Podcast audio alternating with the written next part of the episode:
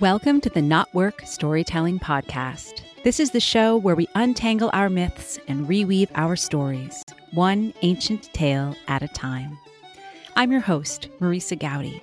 I'm a word witch, a writing coach, a story healer, and the author of The Sovereignty Knot, A Woman's Way to Freedom, Power, Love, and Magic. Mythology and folklore are medicine for the modern soul. Let's hear today's story and explore why it still matters. Before we dive into this week's episode, I'd like to tell you about Storyweaver Book Coaching.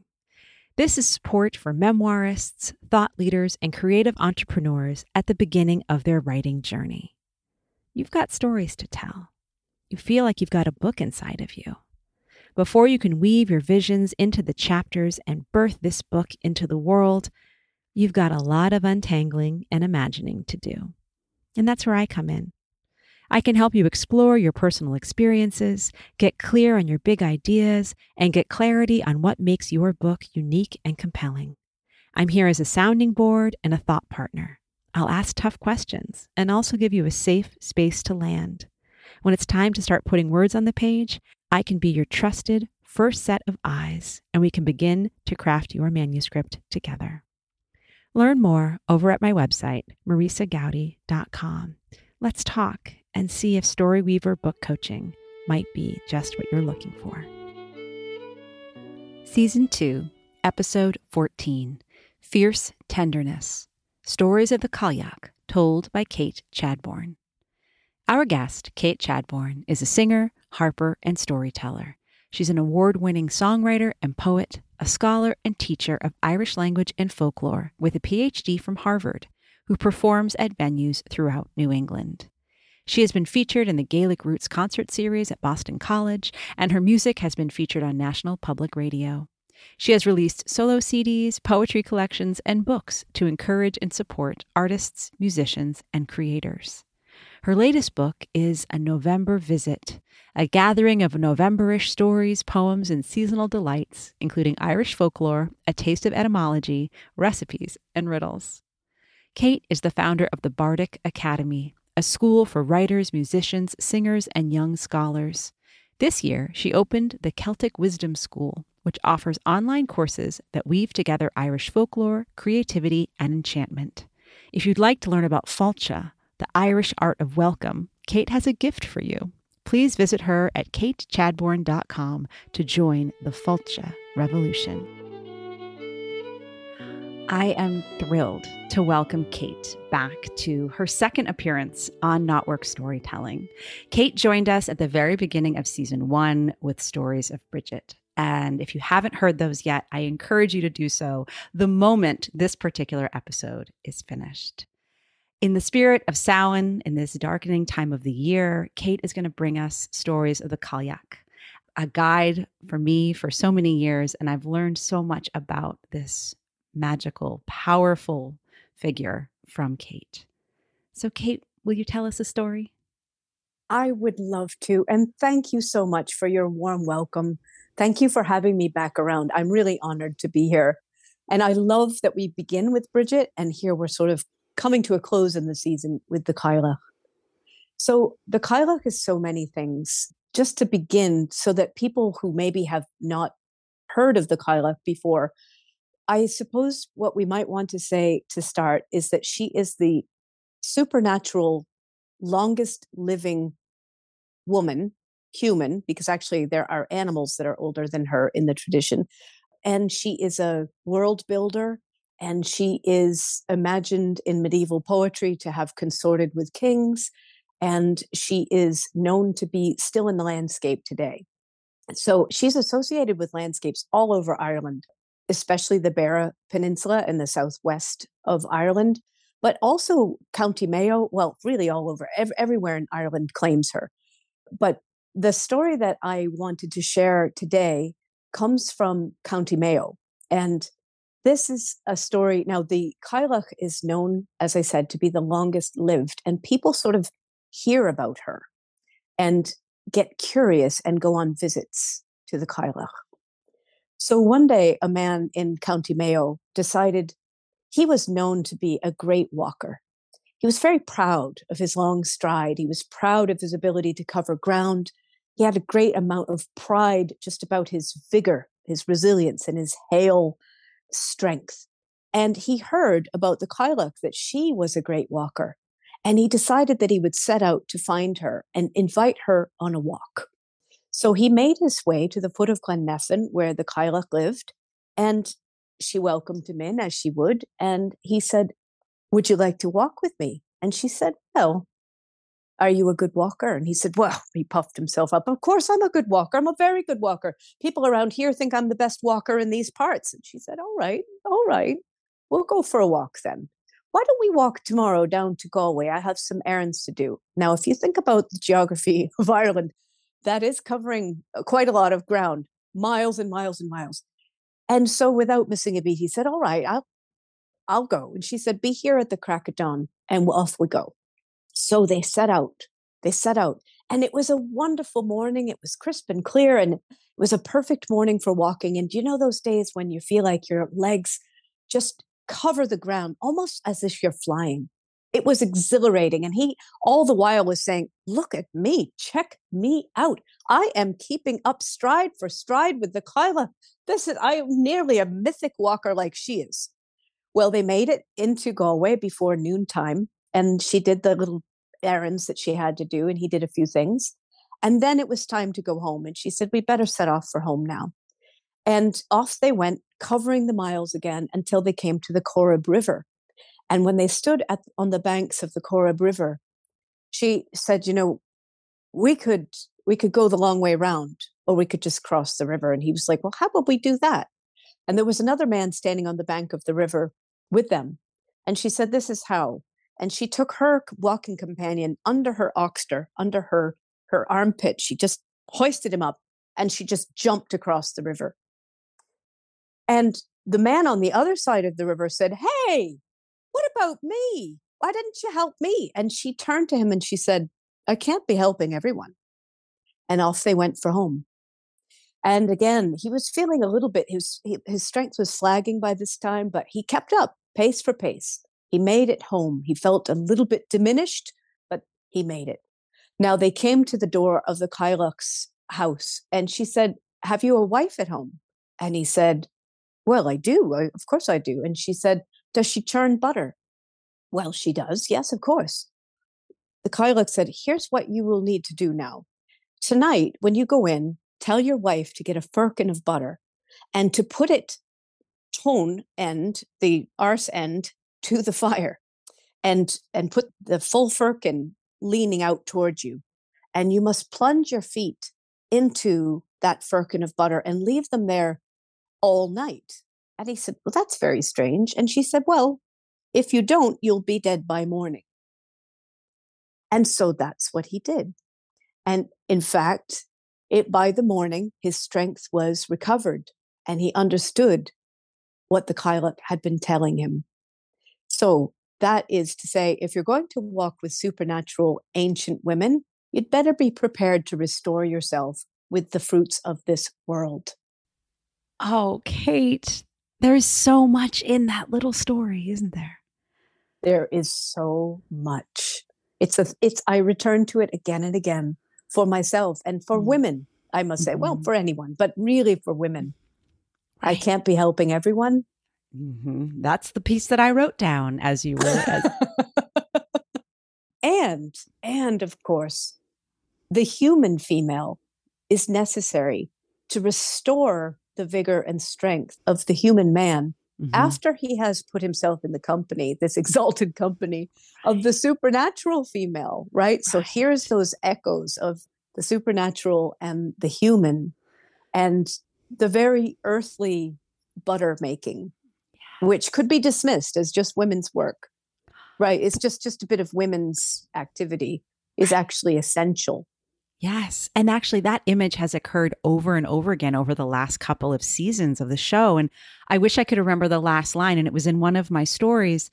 Essentially, you should never trust a woman who depends on a man for all of her butter. So true. Right there. Right. And I'll, I'll check the notes for which story that was in, but there's been so many cows and so much butter in the stories over the last couple of seasons that I admit I've lost track. And not being a farm girl, I do have a, a couple cows I visit a mile down the road. We chat. I, I, they do give me some some insight every now and again. I love that. And you know, the Cailleach in one of her iterations is very much associated with cows. Mm-hmm. She's associated with Dursey Island, right? Off especially Dursey Island, which is you can actually take a little cable car over it over to it. I would really recommend for anyone to do that. It's it's a beautiful, beautiful place. And there she's known as boy or bui, Mm-hmm. depending mm. on where you are. And that word boy is related to the word for cow, bo. Right. So she is very much associated with cows. And, you know, she's also known as a great herdswoman. That's another one of those stories from Mayo that shows her as being a person who brings her livestock all over Ireland looking for the best pasturage, right? Mm. Like, and it says, you know, she has goats and sheep and cows. And so she's she's a, a woman of this earth right. even though she's a supernatural woman but she's in, she's interested in the things that we're interested in well in that sense of providing for the herds is also providing for the people right that's all just more of her ways of finding True. balance and enacting ways to care for the natural world and all who live upon it so so true i when you think about like the 19th century diet mm-hmm. and how little actual meat people ate. Right. Right. And so butter was known as white meat hmm. Because it would have been sustaining and a little bit of at least protein in that. Right. Like you didn't want to kill your cow. You wanted to just milk your cow, keep it going. Right. As long as you could and get the products from the cow.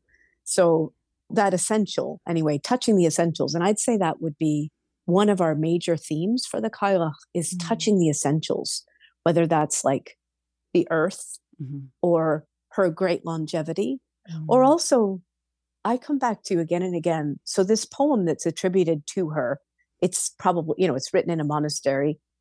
Something about maybe the end of the about 900, we'll say roughly. And she talks about the essentials of what life should be about in that, mm-hmm. which I find really moving.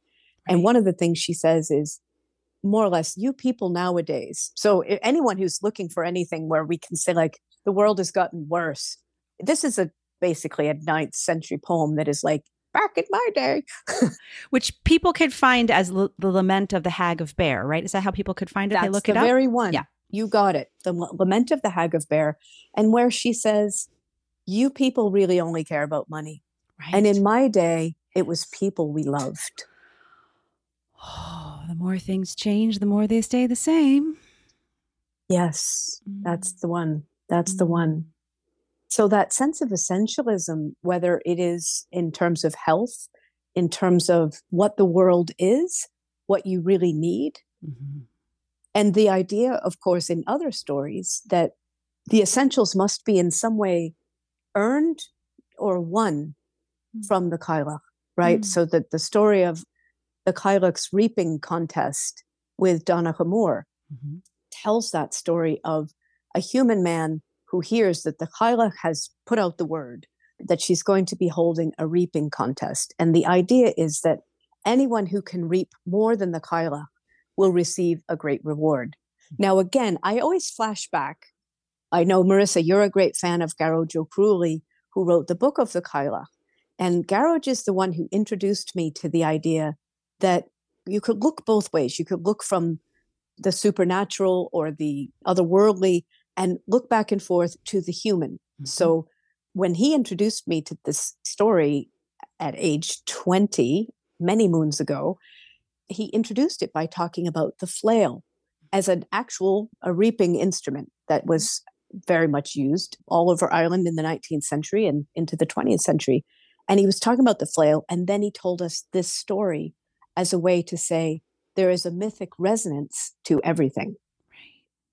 And so, and because that becomes important in this story, so Donncha Mór shows up as many other men do. Many other men try this and they lose their heads mm. because that's the deal. Either mm. basic, it's live or die. Here's essentialism again. Right. Either beat me in this contest, meaning win the essentials, win what you need to live, right? Or lose, and you lose big.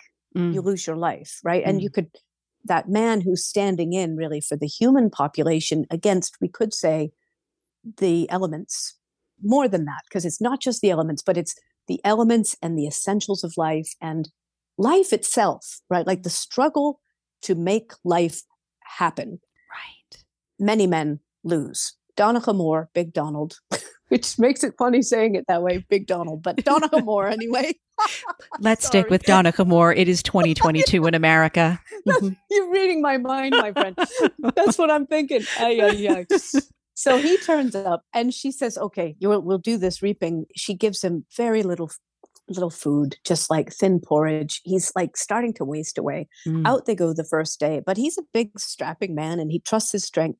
But sure enough, she just really wipes the floor with him. Like she's right. down one furrow and up another before he's even halfway down a furrow. And the end of the day, she says, You know, you have two more days and you're really losing this, just so you know. But of course, the Cailleach has a daughter, mm. right? All the giants of tradition and the Cailleach here has a daughter. And of course, she falls in love with Donncha Mór, who's big and strapping and handsome and everything. And she sees what's happening. Mm. And by the second evening, she says, My darling, I want to help you because you're going to lose if I don't. Right. And here's the secret my mother has an enchanted, a deargadaol, a red chafer beetle, in the handle of her flail. Mm. And that's what gives her flail its enchanted power. So, she, and that's what keeps her strength up. So, if you can take that out of her flail, you have a chance. And so, of course, that's what he does. He removes the deargadaol from the flail. And then suddenly she's saying, What is happening? It's so hard right. to reap the harvest. And so she loses the contest and he receives his great reward, which is essentially a harvest for humanity. Mm. Yes. Coming back to that, right? Like, yes. I mean, in, in human terms, he saves his own head and he receives a, a sheep. Actually, he has to throw the sheep over a wall I don't think that's very nice for the poor sheep, but he has to do that and he gets to live. But in the broader terms, everyone gets the harvest. Everyone wins again. Right. And it's a it's a yearly struggle, right? That's the idea mm-hmm. here is like there will always be another year. And we'll see if Mór can come out on top again. Right, right, because it's not a foregone conclusion that the harvest will it be will come is. in, that the weather will cooperate, as much as things feel like they're on the edge right now in this moment of human history, perhaps, whether we're thinking about that doomsday clock since the nuclear age or any number of concerns about climate change, etc., these are not new problems, just in the same way no. as in that ninth century lament. Once upon a time, we cared for the people and the community and the earth, and now you're just worried about your riches, which, of course, is a fascinating thing given that this was written in a monastery that was probably full of golden chalices, to, at least to the best of their ability. Oh, oh for ah, sure. Stuffed full of treasures as much as they could get, right? Yes. That's why the Vikings were like, let's go first to the monastery and loot. Right. that would be good. Yes. Yes. The other thing I feel like these stories so well underline is that just fierce tenderness of the Cailleach that comes in in every story in different ways. Because, of course, yes. you know, she says, do tend to your feet. You need to practice mm-hmm. some self care to nourish yourself in order to do this very real and difficult business of staying alive. And then as much as it's You're a, so right. Right? It's that black or white, dead or alive, but there's so there's an entire spectrum of in between that what kind of care do we need to offer others and ourselves in order to yes. do that work of living? That's the stuff. And I love your phrase, fierce tenderness, because I mean, we could say she's the adversary, but she's the adversary who trains us up to have the resilience and strength we need to be alive, right? right. There's a, a Connacht proverb that says, the hag said, when she was asked about her longevity, and of course, people were always asking about her longevity wherever she is in these stories, but in one proverb, she says, The top of my head never saw the air, and the soles of my feet never saw the earth. Hmm. And she also says, I never ate a bite, but I was starving and I never stayed in bed after I woke. Now look at all of that, right? Like that's wear a hat. I'm sorry, it's that it's really that prosaic. Right. It's like put a hat on. Don't don't let yourself get too cold. And of course, and take care of your feet, right? Like mm-hmm. another proverb I love, like slancha and dinya sakasa. The person's health is in his feet. right. And there's the hag saying, look after your feet. Right. In all these ways. And then also about her kind of the way she ate, which was let yourself get hungry, let yourself be in rhythm mm-hmm. with your body's natural way, right? And don't lie around, like get busy. And I would say she really does show us like a, a model of someone who was busy, mm. who was busy building the world, herding the animals, having the dire contest. Like in all the stories, she's she's not lying around. She mm. is busy, right, and active and a builder which challenges if so often we equate the Cailleach with this later time of women's lives. The crone and the hag and the yes. are often seen as these synonymous spaces, the wise woman in my languaging. But that yes. deliberately challenges any of those misconceptions we may have that says, oh, well, Granny, have your knitting, sit on the porch. Perhaps if you're up to it, you yes. can make a cup of tea and maybe some soup. But meanwhile, the Cailleach's like, well, at breakfast time, you know, I created Ireland with stones from my apron. And then at lunch, I went on a walk that took me down most of the west coast of Ireland. And then, you know, before dinner, I just went and I flailed several fields that hundreds of grown men couldn't do on their own. The paradox of that is just so brilliant and life giving. And perhaps in some ways, well, it takes a little bit of work to consciously embrace her magic so right. and her power to say, oh, this is immensely relevant, even though we're past threshing our own food. And well, of course, you'd rent a car to get from Mayo to Galway. right. But that sense of vigor, you know, just this morning, Marisa, I read that life expectancy in the US has fallen for the first time. It's fallen for the most steep rate of decline in a two year period since the 1920s. And what is it? The Cailleach has something for us here. I'm just saying right. that sense of, of vigor and of involvement in life and you know the preventable diseases which they say are are finishing us off at alarming rate right. and the disaffection one of the causes of this was like drug overdoses right like the Cailleach, I have to say, would not be taking drugs. She's just got too much to do. Mm-hmm. She's she's too interested in life. Mm. She's too interested in in Ireland. And she carries such a sense of community inherent within her. If so many of the, the things that are killing people in America right now are these diseases of isolation and disaffection and that lack of community yes. showing up in our bodies and in our ability to survive though she's such no this is interesting too it loops back like she's such a solitary figure in so many ways. Like there's no mr yes. Like how does she have a well actually maybe correct me if i'm wrong on that because how does she have daughters? There must be a partner somewhere in there.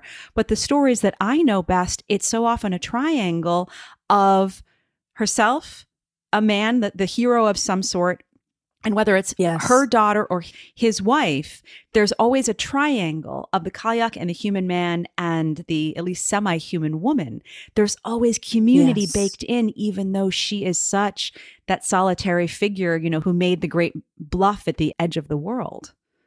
Well, I know I find there's a paradox here, and I, I'm interested in it too, because the singleness and the self reliance of the Cailleach, right? We we think of her as this solitary figure. Of course, there are stories where she's madly in love with Manannán Mac Lir, right? And again, if you if you go to the to the Beara Peninsula, you can actually go to one of the what they call the hagstones that is meant to be her in stone form at the edge of the sea, waiting for Manannán to come back. And of course, she's connected as a sovereignty goddess, right? Like so, this idea of a sovereignty goddess who has been the consort and the enabler, I suppose, of kings, mm-hmm. of leaders. Right. But here's one thing that I find really that I hold on to.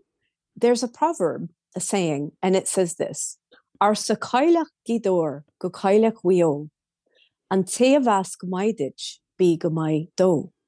So says as the Cailleach of Gweedore in Donegal says to the Cailleach of Mayo, the person who is good to you you'll be good to him. So to me, uh, when I came upon that proverb, I was so excited because the image of that long lived or ancient woman in her aloneness mm. can be kind of daunting. And you think, is that where I'm going? Is that how it works? Yeah. Right. And yet, friendship, there's friendship and even collegiality right. between between the Donegal and the Mayo Cailleach. Yes. And when we talk about the Cailleach, we call her the mm-hmm. mm-hmm. you know, like she's the Cailleach. And yet that proverb gives me the sense that there is the possibility of kind of community of Cailleachs. Yes. I'm calling it in something I'm working on, I'm calling it the Cailleach conspiracy. Ooh. Oh, I like that. The Cailleach conspiracy. Like, let's be all in on it. Let's be our. So you get to be fierce and self reliant and powerful and strong, but you don't have to be alone. Mm. You don't have to be without community. Yes. You have the animals, you have the land, but you also have your sister Cailleachs. Yes. Well, you know, I actually baked exactly that into a story I told earlier this season about Mona, who is a Cailleach with the with the cow that was, you know, coveted by the Lord's men, and that they came up and they said, "Give us the cow, give us the cow." Eventually, as the original story goes, it was a footnote in Imtheacht na Tromdhámhe. It was one single footnote in that Ossianic Society manuscript from the 19th century but in it, there's that story of how eventually they covet the cow so much that they end up killing both Mona and the beautiful animal. But there was this, it was like a footnote on a footnote that calls back to another Cailleach who had been in a similar situation. And so I then imagined, I said, wait a minute, mm. we're not going to kill off my heroine here. This is not how this is going to happen. Good for you. You know, so we have the tradition of shape shifting. There's a, there was pieces of the story. I encourage people to go back to that episode of Old Woman Atop the Hill but it gave me that permission to call exactly on that conspiracy of Cailleachs because what would she do in a moment of greatest need?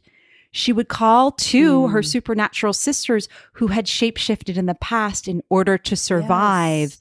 And spoiler alert, she turns into a fox and the and the the cow turns into a hare and they're able to run off into the hill because of course where else would the she go but back into the hills. I love that. And I love especially that she would, yes, go into the hills, but also that shape shifting mm. nature of the mm. Cailleach, right? Like, I mean, back to that poem that we were talking about, the lament of the Cailleach Féire, you know, here she's imagined by a male monastic as a nun. And of course, the reason she's imagined as a nun is the word Cailleach in modern Irish and, and medieval Irish meant hag. Again, I don't really like that word, but also a nun and now sometimes an old lady. Because right. there's va- the veiled one is part of the word in there too. The right? veil, that's right. So pallium is is a cognate to cailleach, pallium, the Latin mm-hmm. for veil. So I like I like the idea that you can't really kill her, which is a right. great thing. And back again too, there is also another tradition that the cailleach has sisters. That is a tradition from the southwest that there's three of them, and of course that's harkens back to many of the triple mm-hmm. goddesses, of course, and that actually at one point, well, again, who which one is the right. Cailleach? But the Cailleach is faces hard times, and her sister gives her an island, hmm. like to live on. So she's again, she's not without resources, and just like your story, she can shapeshift into something mm-hmm. new Right. whether that be a mountain or a hill or a, a, stone by the sea or a fox. Yes. yes. Off she goes. And she's back here. And I really believe, and we both believe, and in your work, you really bring this out so beautifully, that we contain all of these mm-hmm. archetypes. We contain the Cailleach. Our culture, as we've both discussed, really says it's a big no-no to actually bring out the Cailleach because, of course, agreeable and submissive women are much preferred. And the Cailleach is, is not having any of that she is living where she wants on her terms, the way she wants mm-hmm. to. So she offers us, I think, you know, all of that sense of being a, a prodigious walker, yes. of being in the company of animals, of thinking carefully about where your food mm-hmm. comes from. Mm-hmm. All of that kind of stuff roots us and grounds us. Yes. And taking no guff either, and not giving stuff away so easily, not giving ourselves away. Mm-hmm. Right. And what does it truly mean to be in relationship?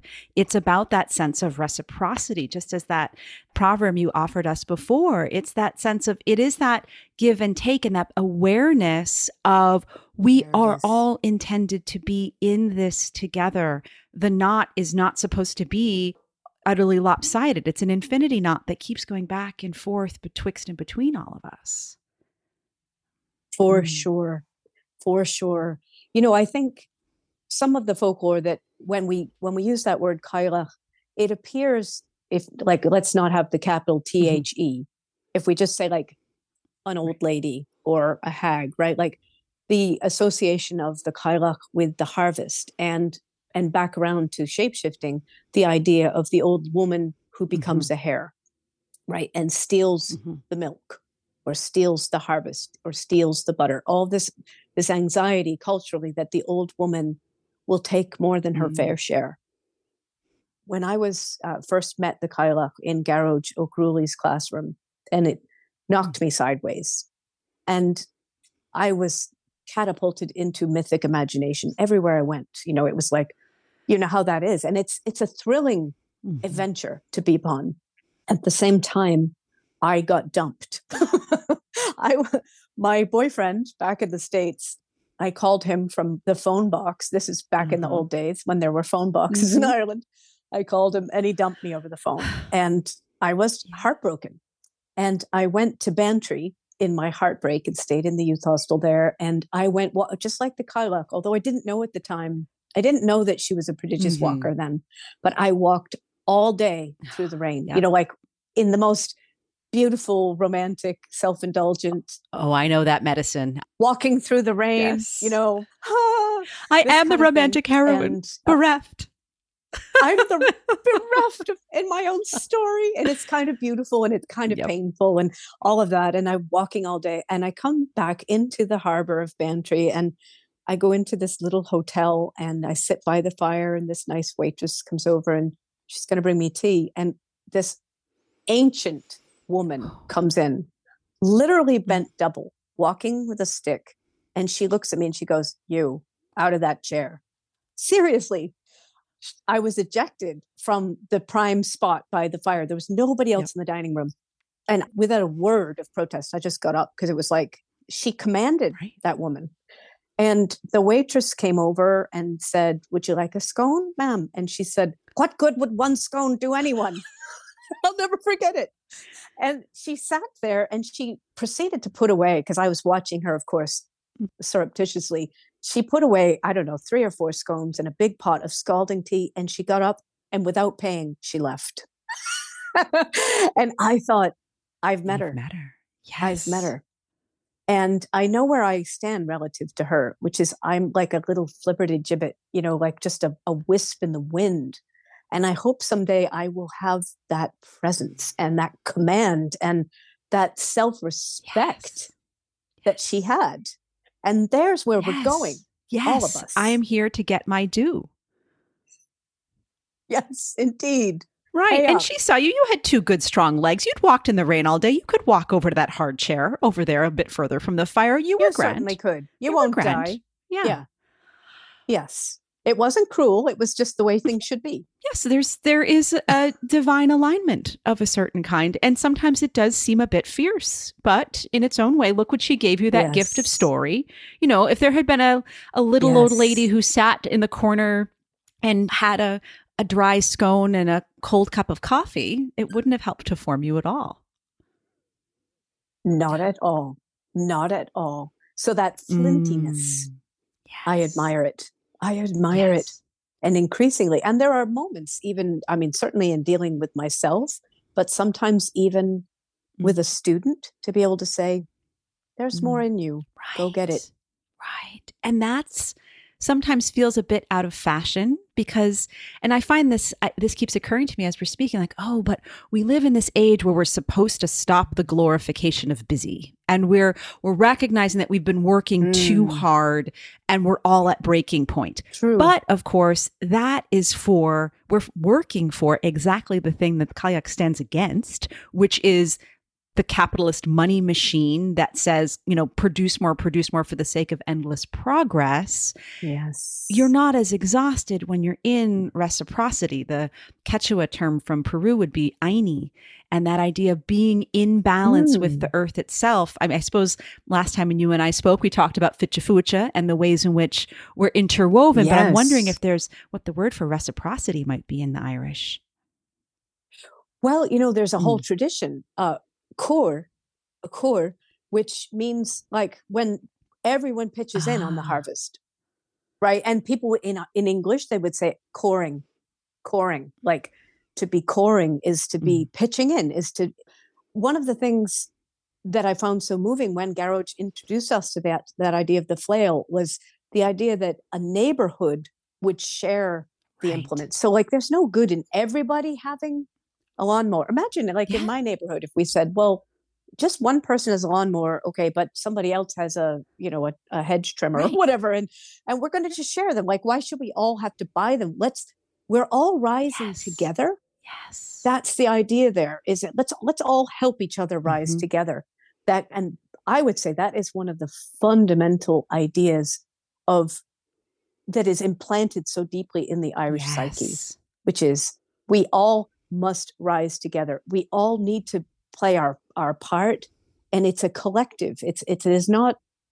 You are, of course, you are valued as a as a single, as a single right. Cailleach, but you are also in a conspiracy, in yes. a collective. You are coring yes. together to create life. Uh, this resonates so strongly with what you and I were just speak before we started recording. I was telling you that last night I was in a session with Scoilscearta, the Irish language culture and community class.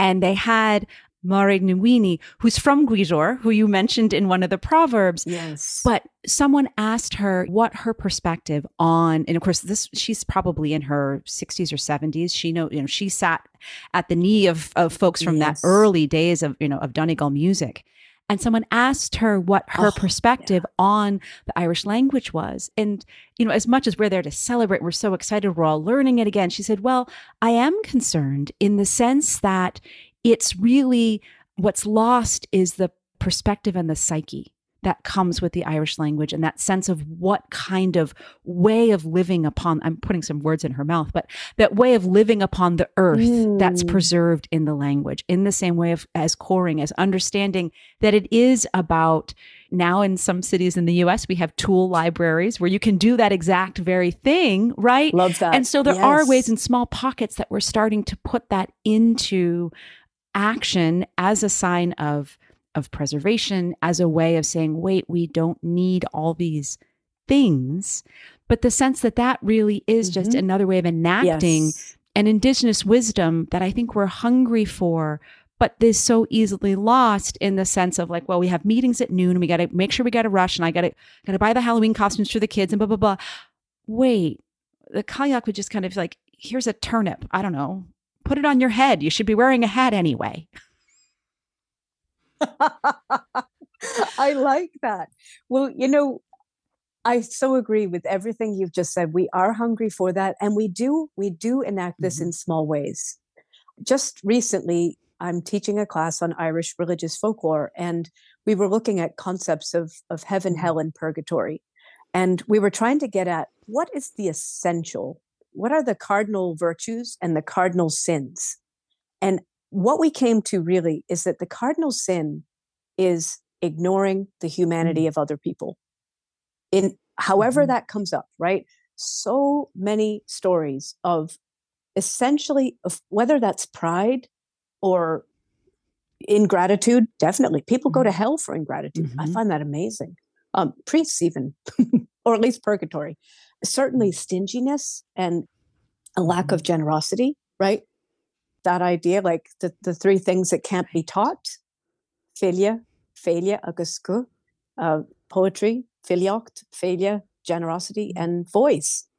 I believe actually, I don't actually believe that proverb, and that's rare for me to say because I feel like we bring this yes. out in each other. I feel like I have learned so many of my best ways of being by observing people and saying, I love the way she's doing that. I, I love who she's enacting, mm. who she's being, and and I love the right. example there. And so these folk tales where you see the hard-hearted woman turning away the woman, it's snowing, which is a, a funny thing, but anyway, it's snowing in this story, and the servant girl says, "I'll work for free for a week if you let her stay mm. overnight." And the hard-hearted woman is so pleased that she says, "Great bonus, I'll take it."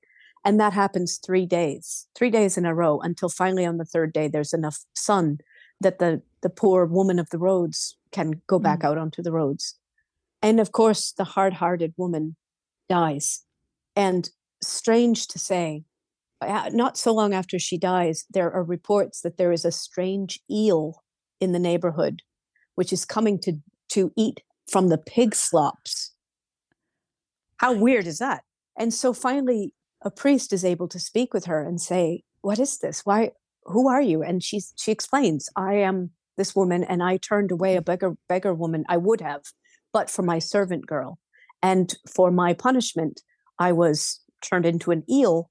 And told to eat pig slops because I was so haughty and so ungrateful and so ungenerous. And the priest says, What could save you? And the hard hearted woman says, The only thing that could save me is my servant girl who has three beds reserved mm. for her in heaven. That I could cry, Marisa. That is so oh, beautiful me to me. Yes, yes. And she says, if she would give up one of her beds, I would have a place to live in heaven. And so the servant girl, I know we both like crying. Mm-hmm. it just gets me so much because it's we've all been all of the characters in this story. Yes. I have. Yes. Right. And here, the servant girl, who really talk about a heroine, she says, I will, of course, give my bed to this woman.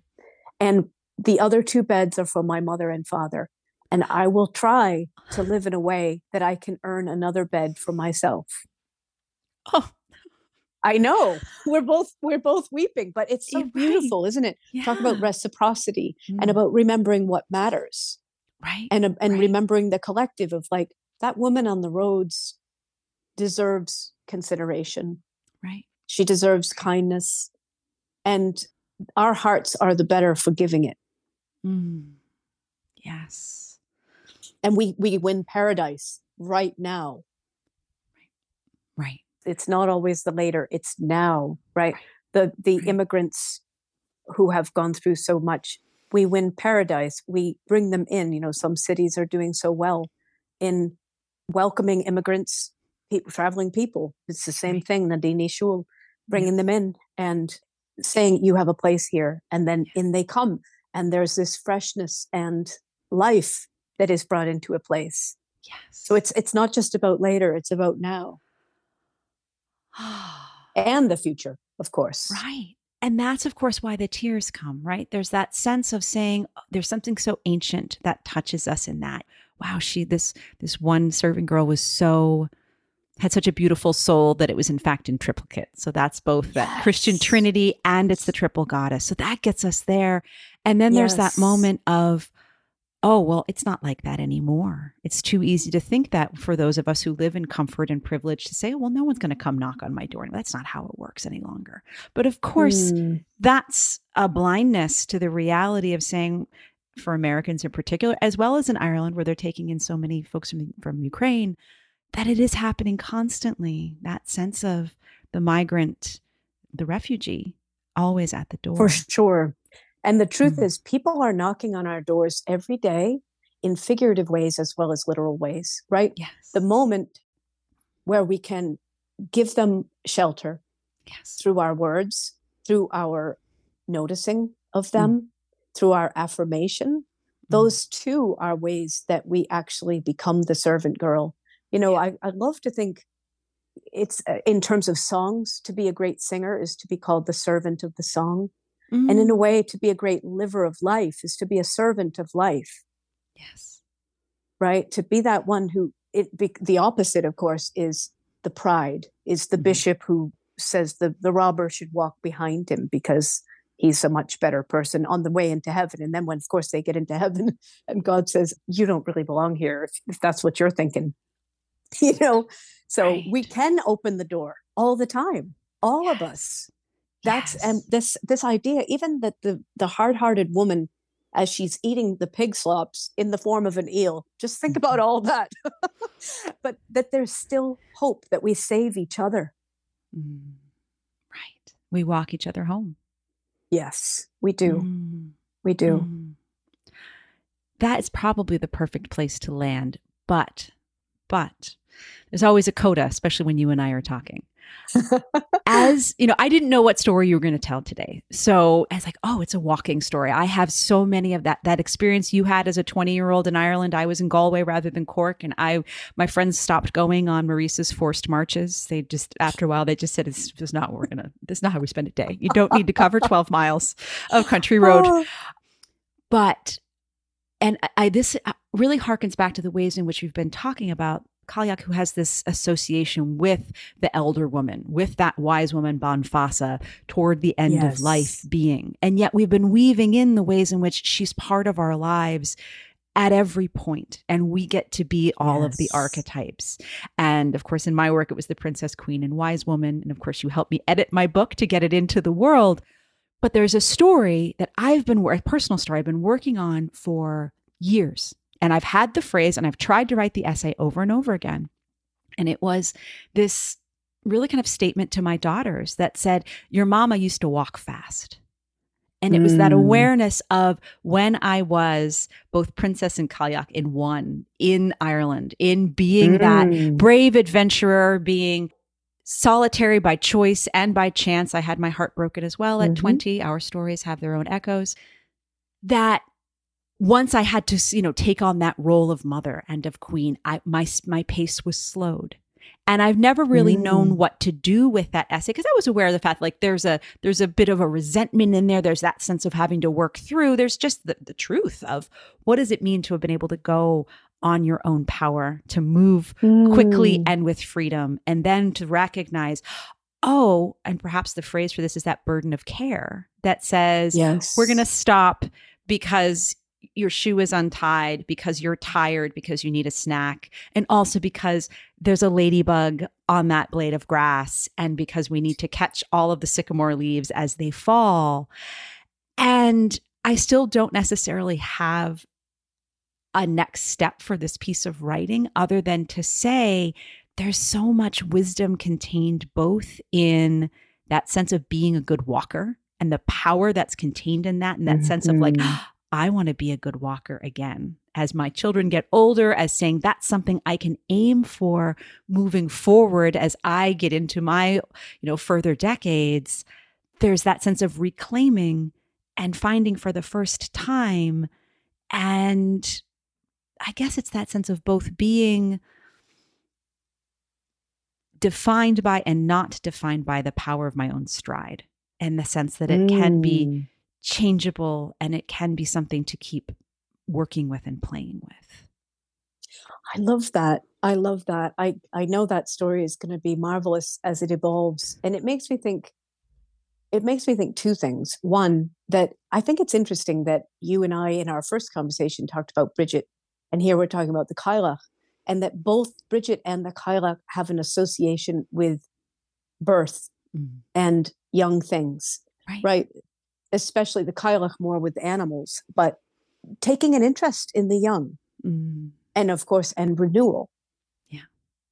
right and covering ground and also a lot of times in the folk tales when someone is is described as having children there's a word that when we say like mur ege so vi mur ege he had he had a large family a large like the murder is is like a, a burden actually Mm. and it's Mm. the children so it's acknowledged there i mean nobody of course irish people probably love children well i won't say more than any other country but Right. there's such a deep love of children Mhm. in irish culture uh, such a, a cherishing of and yet i find i'm i'm always i'm in the dictionary because i am so interested in the echoes of words and, and the, the implications of words. And so when you look at that word, especially used in the Donegal tales, it more or less acknowledges that you are held down to a certain extent. You Mhm. are, there is a certain weight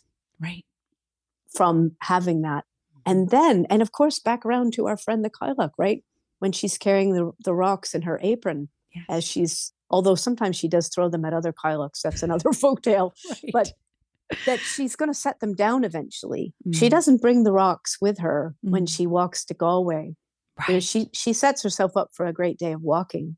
So that's the next chapter. It's like this chapter of the ewes coming into lamb and and mm. that chapter is not her walking, but the next chapter is her coming back to the prodigious walking and the freedom to travel as she as she chooses yes. and to see what what's the best for her where where will she end up? Where does she love it? Right. And her hands are free to help her companion yes. across the river when necessary. Of course i Side note, I lived on the River Corrib, which was the fastest running river in all of Europe in any city. So I think that he I definitely knew that. It, it's a fact. I didn't only, know it was the fastest. Only wow. a Corrib village girl could give you that particular fact. I, I learned it from that. Desmond, who used to drive us to uh, in the tour bus out to uh, the Burren. He, he, let all the Corrib village girls go for free. Love that, Desmond. Come on. oh, he was a prince. He was a prince. But of course, yeah, she set down that that burden of creation, those the rocks that made the world, yes. in order to go on her own way and her own path, and then to offer what care she could on her terms when it was the right thing to do. Like, all right, I'll gather you under my oxter and take you over, and then we'll yes. I'll set you down, and you have your own good feet, just as you learned in Bantry, to then go on in your own way and let's keep walking. oh, Kate, I want to walk with you forever. This is why I'm so grateful that we have remained connected over the decades. That now that you're teaching my daughter to sing and you're helping me hold her. I'll stand outside the doorway and I'll just hear the laughter from these two. and you know, it's that sense we of like, great time. has she been? She hasn't sung in a bit, but you know, that's that's only a small part of why my daughter Moira gets to have Kate in her life. And it's that sense of saying, there's something her. you're holding that when I'm downstairs cooking dinner and doing too many other things, I need to go to another Cailleach, to another sister to help hold my own daughter and her becoming in that unique way that you have. I love that. I love that. Mm. Glad to be that Cailleach very much. Yes. And thank you so, so much. I have enjoyed this immensely. Thank you. Here's to our all of the walks, all of the walks ahead of us. All of the walks. And who knows what story you'll tell in season three, because certainly we shall do this again. I would love it. In the meantime, can you tell our Knotwork storytelling listeners how to find you and keep traveling with you and all the magic you've mixed up these days? Oh, thank you for asking. KateChadbourne.com. So C H A D B O U R N E katechadbourne.com. And if you're interested, I have a new little gift and it's called Fáilte. pract- how to practice the art of Irish welcome. Mm. I'm passionate about Fáilte, which means welcome. And there's a, a, little present on my website. If you go in and see that on the first page, you can download that for free. Oh, excellent. Excellent. And seeing as this show is coming out right at the very end of October, there's that other wonderful gift you've created in November. Help me with the name of it.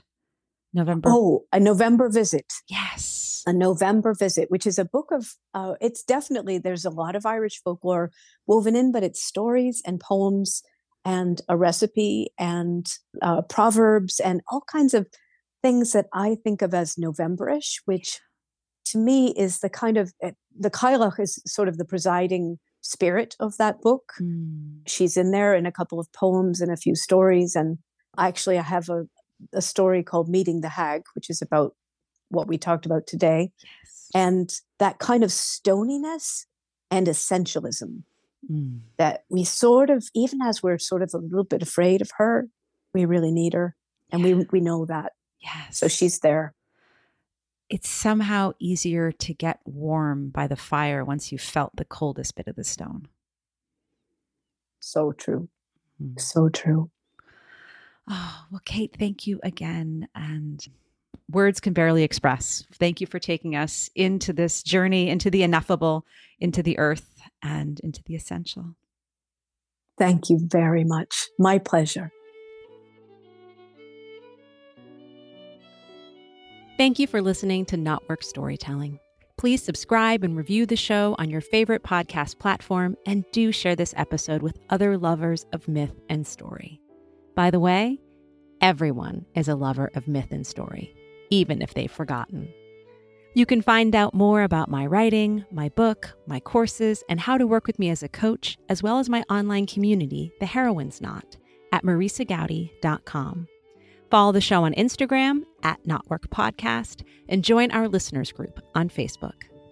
Gratefully, I live, write, work, and record this podcast on the ancestral lands of the Munsee Lenape tribe, whose name means original people. Remember, ancient stories are medicine for our modern maladies, and your stories can help heal the past, anchor us into the present, and create a more beautiful, sustainable future.